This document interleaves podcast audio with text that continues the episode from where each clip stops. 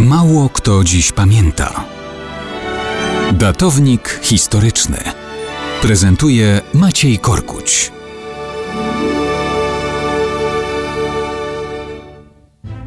Mało kto dziś pamięta o założycielu imperium Turków seldżuckich, jakim był Tugril Beg. Wiemy, że urodził się w roku 990, którego dnia nie wiadomo.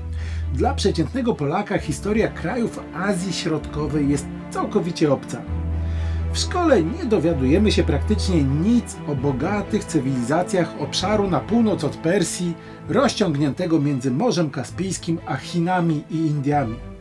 A to stamtąd, a nie z obszaru dzisiejszej Turcji, wywodzili się Turcy, którzy najpierw tam stworzyli silne imperium.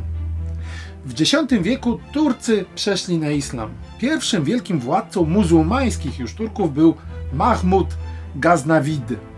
On zbudował potężne państwo, gdzie stopniowo rósł w siłę ród zwany Seldżukami. Ci ostatni w końcu zbuntowali się przeciw panującej dynastii i zmusili władców do ucieczki z kraju. I właśnie głową rodu Seldżuków był ów Tugril Bek, który zbudował wielkie państwo obejmujące w końcu całą Persję i Chorazan, czyli to, co jest obszarem między południowymi brzegami Morza Kaspijskiego a dzisiejszym Pakistanem. Jako obrońca sunnickiej wersji islamu został Tugril Bek przywołany do Bagdadu i ogłoszony sułtanem, władcą wschodu i zachodu. Stał się w ten sposób protoplastą dynastii wielkich Seldżuków.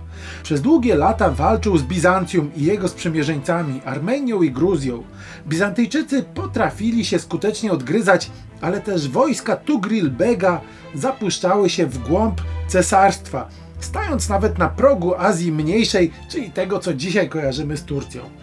Tugril Beg umiera w roku 1063, a jego następcy podbijają Syrię i Palestynę z Jerozolimą.